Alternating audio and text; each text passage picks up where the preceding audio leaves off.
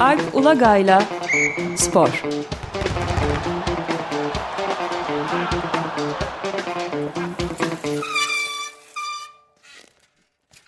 Günaydın Alp, merhaba.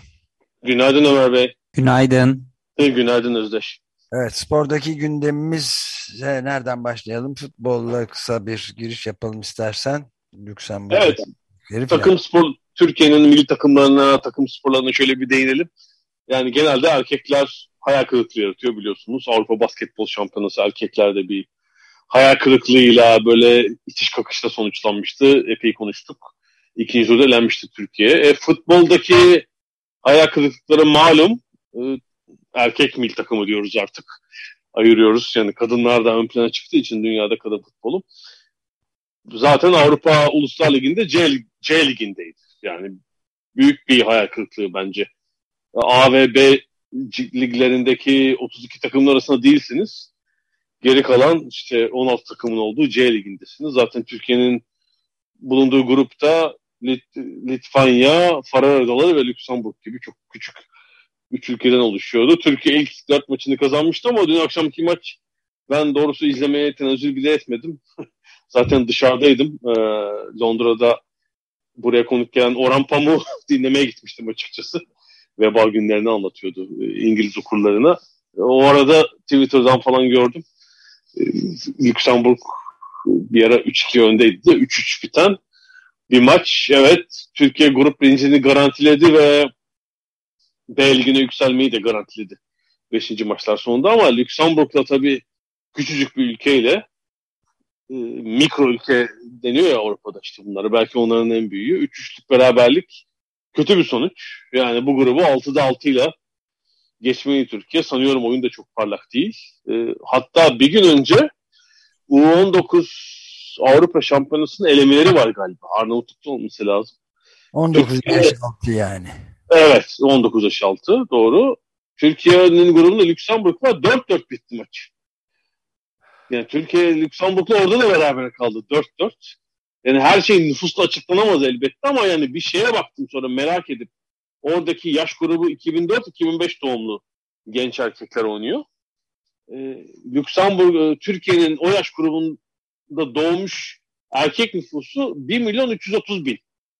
1.330.000. Lüksemburg'un 7.000. Yani 7.000 erkekten ki Lüksemburg'da eminim bunların büyük bir kısmı da futbola ilgilenmemiştir, olmamıştır. Oradan işte Türkiye'yle beraber kalacak takımı çıkarmışlar. Türkiye Lüksemburg gelecek takımı çıkaramıyor yani. Sonra da işte bunun A takıma kadar yansıması oluyor. Neyse yani herhalde bu erkek milli takımı, futbol milli takımı çevresindeki itiş kakış devam edecek. Muhtemelen Alman antrenör Kuntz'u kovmaya çalışıp yerine Şenol Güneş, Fatih Terim gibi bir yama yapmaya çalışacaklar. Öyle bir hissiyatım var gelecek aylarda. Göreceğiz bakalım. Evet. Neyse erkeklere geçiyorum ve kadınlara geliyorum. Çünkü Türkiye'nin takım sporlarındaki bir numaralı umudu, en istikrarlı sporu hep konuşuyoruz. Kadın voleybolu ve kadın voleybolunda dünya şampiyonası başlıyor. Bugün ev sahipleri Hollanda ve Polonya. Yani zaten bir haftadır epey konuşuluyor hazırlık maçlarıyla. Türkiye'nin son İtalya'da katıldığı turnuva vesaire. Yükselen bir hava var bununla ilgili. Bir de ilginçtir. Türkiye'deki algımız da biraz böyle. Hani basketbolda erkek basketbolu çok eski bir geleneğe sahip ve her zaman kadın basketbolundan daha popüler. Hani kadın basketbolunun başarılı olduğu dönemler var. Yakın dönemde de var ama erkek basketbolunun izleyicisi daha fazladır her zaman. Yani böyle bir şey var. Voleybolda biraz tersi, özellikle 20 yılda öyle oldu. Sadece sahadaki başarı değil, saha dışında da bir aile çekiciliği var kadın voleybolunun. Yani seyircisi çok daha fazla Türkiye'de. Hem milli takım için hem kulüp takımları için konuşuyorum. Sanki dünyada da böyle bir durum var. Çünkü tesadüfen dün de Avustralya'da basketbolda dünya şampiyonası başladı. Kadınlar basketbolda. Kadınlar voleybol dünya şampiyonası 24 takımla yapılırken basketbol dünya şampiyonası sadece 12 ülke var. Olacak iş değil. Ya 16 ülkeyi bile bulamamış FIBA oraya. Hatta evet, takım sayısını azaltmış önceki şampiyonlara göre. Yani aslında dünyada da böyle bir şey var galiba. Yani kadın voleybolu erkek voleybolundan biraz daha önde ama erkek basketbolu da kadim olay basketbolundan daha ileride gözüküyor. Neyse biz bu dünya şampiyonasına dönelim. Şimdi Türkiye B grubunda bu dünya şampiyonasında 24 takımlı dünya şampiyonasında 6 takımlı ilk tur grupları 4 grup var ve Türkiye'nin yer aldığı grupta ev sahibi ve seri başı olarak Polonya var, Hırvatistan, Dominik Cumhuriyeti, Güney Kore ve Tayland. Yani voleybolda Avrupa'nın çok iyi olduğunu biliyoruz kadın voleybolunda ama Kuzey Amerika, Güney Amerika'da iyi. Karayipler falan ve tabii Doğu Asya da çok iyi.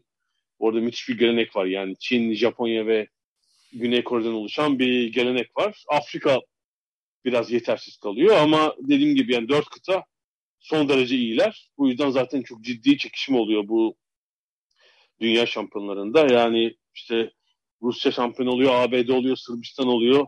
Aralarında dönüyorlar. Mesela bu turnuvanın favorilerinden biri de Brezilya olacak. Şimdi Türkiye'nin grubuna bakarsak Türkiye aslında Polonya'da oynanacak grup maçlarında ama bu herhalde ilk tanıtım, açılış falan Türkiye'nin ilk grup maçı Tayland'la oynayacağı Hollanda'da. Sonra diğer 4 maçı Polonya'da yapacak. Ve şöyle bir önemi var özellikle bu ilk grup maçlarının. İkinci tur gruplarına puan taşınacağı için yani ilk grupta 5'te 5 yapmanın büyük bir önemi var. Yani Türkiye son maçını burada yani sırasıyla Tayland, Güney Kore, Dominik Cumhuriyeti, Hırvatistan oynadıktan sonra Polonya ile yapacak son grup maçını. Bunun işte öbür 1 Ekim'de bu maç. Öbür ikinci tur grubuna taşınacak puanlar açısından büyük bir önemi olacak. Yani 5'te 5 çıkabilirse Türkiye B ve C gruplarını ikinci turda eşleştirecekler ve C grubundan Sırbistan'dan ABD'ye gelecek. Yani bu turnuvanın favorilerinden diğer ikisi. Çok çetin bir mücadele olacak sonrası için. Bir turnuvada bir önceki turnuvalara bir değişiklik olmuş. Bu birinci turdan sonra tekrar bir grup oluşturulması bu daha önce de vardı Dünya Voleybol Federasyonu tarafından ama sonra çeyrek final aşaması yoktu mesela. Direkt yarı final oynanıyordu. Şimdi bir çeyrek finalde var. O ikinci tur grubuna çıktıktan sonra işte o yeni oluşan grubun İki grubun ilk 4 takımı da çeyrek final oynayacaklar. Sonra yarı final diye şampiyonlar kadar gidecek yol. Şimdi Türkiye ne yapabilir? Biliyoruz ki 2006'dan beri tüm bu dünya şampiyonlarına katılıyor Türkiye. Yani Avrupa şampiyonlarında zaten iddialı ama dünya şampiyonlarında biraz da format sebebiyle 6.'lıktan yukarı çıkamadı. Halbuki tabii bu kadın milli takımının istikrarından bahsederken bir beklenti de var. Açıkçası. Yani iyi bir kuşak var. Bunlar iyi çalışıyorlar. Çok iyi antrenörleri var. Yani bir madalya beklentisi olduğu aşikar. Yani burada hani çeyrek finalde elenmeyip bir üstüne çıkıp en kötü hani yarı final oynayıp orada üçüncülük maçını kazanmak gibi bir ümit var bu turnuvaya gelirken. Dünya Uluslar Ligi daha doğrusu Nations League deniyor. Orada Türkiye ev sahibi olduğu turnuvayı 4. kapamıştı. Belki bir küçük ayak kırıklığıydı. Sonra hazırlık döneminde en son İtalya'daki turnuvada 3'te 3 yaptılar. Yani sanki bu dünya şampiyonasına doğru böyle yükselen bir çizgisi var ve milli takım antrenörü, İtalyan antrenörü milli takımın Giovanni Godetti'nin de hani bu ayarlamayı iyi yaptığını biliyoruz. Tam gereken dönemde çünkü diğer sporlardan farklı olarak voleybolun özellikle kadın voleybolunun milli takım sezonu çok uzun. Neredeyse 4-4,5 ay. Ve yani tüm bu 4 ayı aynı form düzeyinde oynamak çok mümkün olmuyor. Ama Guidetti o ayarlamayı iyi yapıyor sanki. Tam en önemli döneme en yüksek formu yakalamayı başarıyor. Şimdi bu yazın en önemli turnuvası da bu tabii dünya şampiyonası. Sanki buraya böyle daha formda daha moralli giriyor bir takım. 4 yıl önceki turnuvaya göre kadrodan çıkan bazı isimler, bazı eklenenler var. 14 kişilik bir kadro var burada ve işte mesela milli takımın önceki neredeyse 15 yılına damga vurmuş pasör Nazar Demirak artık milli takımda değil. O geçen milli takımı bıraktı. Cansu Özbay tamamen onun yerini almış durumda artık. Son 1-1,5 yılda bunu görüyorduk. Onun yeri Elif Şahin olacak. Onlar götürecekler pasör mevkiini. Orta oyuncular zaten dünyanın belki en iyi ikililerinden Zehra Güneş ve kaptan Eda Erdem. Bugün de benim Zehra Güneş'le röportajım var gazete okuyucularında. Bu şeyle hatırlatayım vesileyle. Türkiye'nin sorunu hücum oyuncularında oluyor. Yani pasör çaprazı denen mevki, işte orada genç Ebrar Karakurt'un zaman zaman istikrarsızlığı var. Onun ve smaçörlerin formu açıkçası bu turnuvada herhalde Türkiye'nin durumunu ve sıralamasını belli edecek. Yani benim tahminim en azından tabii çeyrek final olacaktır. Buna dair bir şüphem yok. Ama dediğim gibi ilk turu grubundan taşınacak 5 galibiyet ikinci tura. Ve orada Sırbistan ABD maçları açıkçası kilidi çözecek. Yani o iki takımın birini yenebilirse Türkiye muhtemelen ikinci tur grubunu en kötü ikinci bitirecektir. Belki birinci de olabilir. Yani alınan puanlara göre tabii o klasman belirlenecek. Ondan sonra da yani 1-2 bitirmek çapraz yani çeyrek finalde daha iyi eşleşme anlamına gelecek zaten. Yani tahminim çeyrek final kesinlikle olur. Ama yarı final için işte o çeyrek finalde bir de kendi grubunuzdaki takımla oynayacaksınız. Böyle bir garip durum. Genelde çapraz eşleşme olurdu orada. Evet. Yani çeyrek finalde muhtemelen Sırbistan ve ABD'den birini bir daha yenmek gerekecek mesela. Yani çeyrek final normal, yarı final bence ekstra olacak. Ve madalya gerçekten bu başarılı takımın hak ettiği bir şey olur. Öyle düşünüyorum yani. Şampiyonluk iddiası söylemez mi hiç? Yani ne kadar böyle bir ihtimalden bahsedilebilir? Ya o zor gözüküyor çünkü demin bahsettiğim pasör çaprazı pozisyonu şimdi hücumda dünyanın voleybolda, modern voleybolda en etkili pozisyonu ve orada dünyanın en iyi oyuncuları açıkçası başka takımlarda. Mesela Türkiye'nin yarı finale kadar eşleşme ihtimalinin olmadığı İtalya ki turnuvanın favorisi diyebiliriz. İtalya takımında Paolo Egonu var. Herhalde dünyanın en iyi ikinci oyuncusundan biri ki gelecek sene Türkiye Ligi'nde Vakıfbank'ta oynayacak. Diğeri de Sırp Tiana Boşkoviç yıllardır Türkiye Ligi'nde oynuyor. O da Sırbistan oyuncusu. Hani onlar gerçekten sıra dışı atletler ve oyuncular. Yani o pozisyonda Türkiye'nin o ayarda bir oyuncusu henüz yok gibi. Hani bazı dediğim gibi Ebrar Karakurt çok genç. 2000 doğumlu 2 yıl içinde yapacağı aşamayla oraları çıkar mı göreceğiz. Umarız çıkar. Brezilya mesela öbür grupta Türkiye'nin eşleşmeyeceği kanatta yarı finale kadar. Sanki Brezilya, İtalya, Sırbistan, ya onlar bir tık önde gözüküyorlar Türkiye'den. Şampiyonluk gerçekten olağanüstü olur. Ben zannetmiyorum. Dediğim gibi yani bir yarı final bence çok sevindirici olur. Çeyrek final normal zaten. Standart diye düşünüyorum.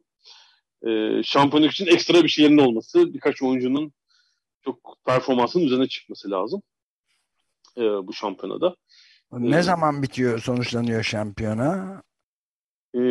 Şimdi dediğim gibi uzun çok maçlı bu erkek şampiyonasına daha fazla. Yani Dünya Voleybol Federasyonu aslında kadın voleybolunun şeyini biliyor. Etkisini biliyor.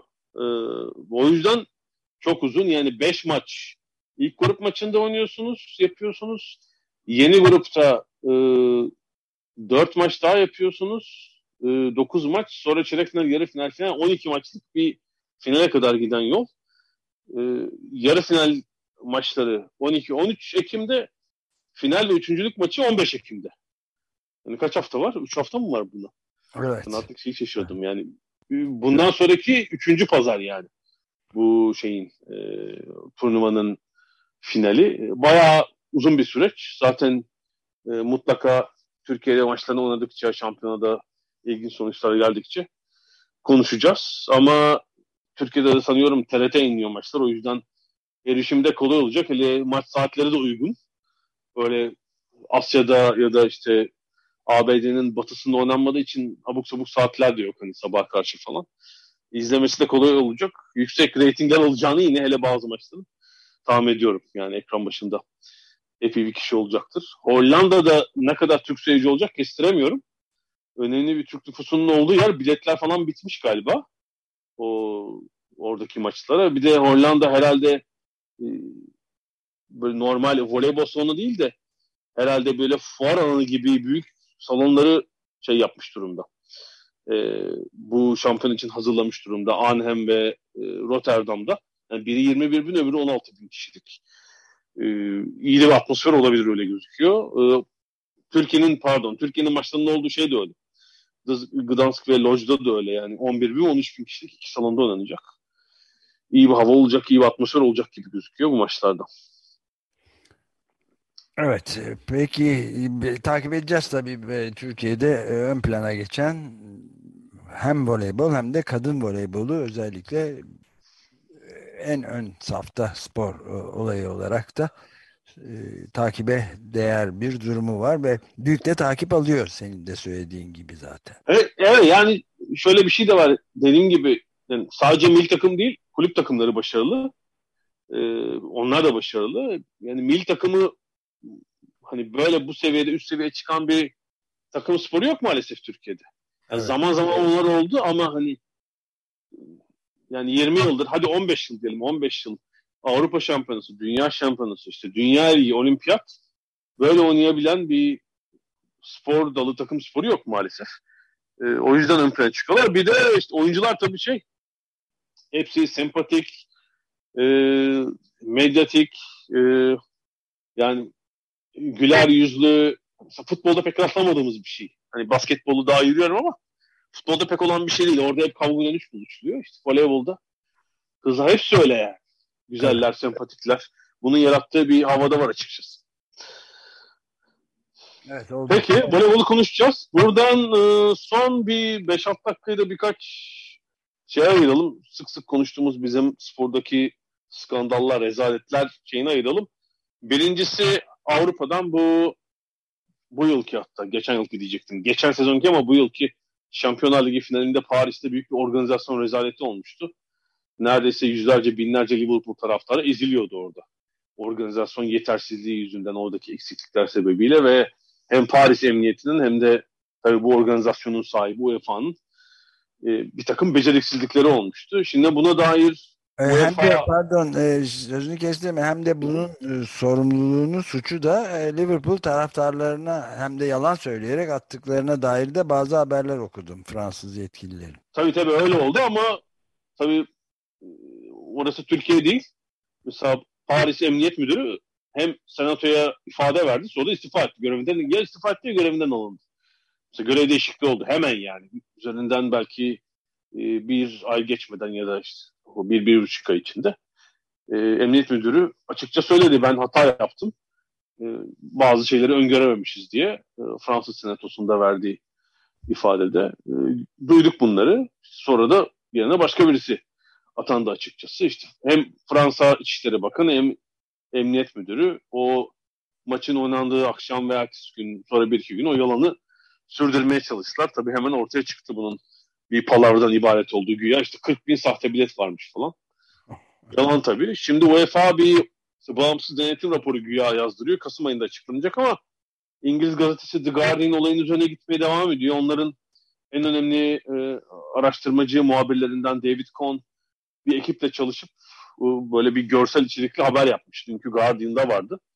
Olayın işte nasıl gerçekleştiği, bu aksiliklerin nasıl olduğu anlatılıyor. Yani hem o günkü bu banliyö hattındaki grev, Paris'teki stada yaklaşan yollardaki yanlış yönlendirmeler falan. Tabii bu karambolun neredeyse o ezilmeye varan skandalın oluşmasına sebep oluyor maalesef.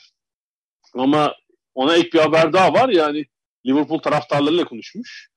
O gün maça giden bazı taraftarlarla. 3 taraftar var sanıyorum. 3'ü de orta yaşlı erkekler ve ikisi 1989'daki meşhur İzbro faciasından kurtulmuş.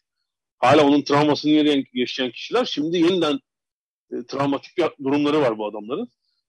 Yani bunlar işte İngiltere'de çeşitli şirketlerde müdür olan kişiler. Çocuklara falan gitmişler. Yani o günkü olayı birinci ağızdan anlatıyorlar ve David Con herhalde Liverpool Belediye Başkanı'na falan konuşmuş. Yani o akşam UEFA Başkanı Şeferin dahil tüm görevlilerin tavrı son derece küstah ve hiç yardımsever değil. UEFA'da bu habere biz işte bağımsız rapor hazırlatıyoruz diye yanıt vermeme ihtiyacı var. Vermemiş değil mi? Evet yani. Vermemiş. Evet. Şu an için raporumuzu Kasım'da görürsünüz demiş. Bakalım evet. göreceğiz. Bu UEFA'daki durum. 3 dakikada şeye ayıralım. ABD bir haftadır bir rezaleti konuşuyor. NBA geçen hafta herhalde bir hafta oldu olmadı. Belki bizim yayınımızın olduğu gün, hatta cuma günü olmuş olabilir. Bir süredir devam eden bir soruşturma vardı. Phoenix Suns NBA takımının sahibi Robert Sarver'la ilgili. Sonunda rapor açıklandı. Zehir zemberek bir rapor ve kendisine bir yıl takımın sahibi olduğu halde tüm görevlerden uzaklaştırma, takımı temsil etmeme gibi bir ceza verildi. Bir de $10 milyon para cezası var. Rapordan öğreniyoruz ki Robert Sarver belki yakın dönem hariç ama 2004'te takımı satın almasına itibaren uzun bir süre takımın birçok çalışanındaki işlerinde ABD'deki işte etnik azınlıklardan birçok çalışan var, kişi var.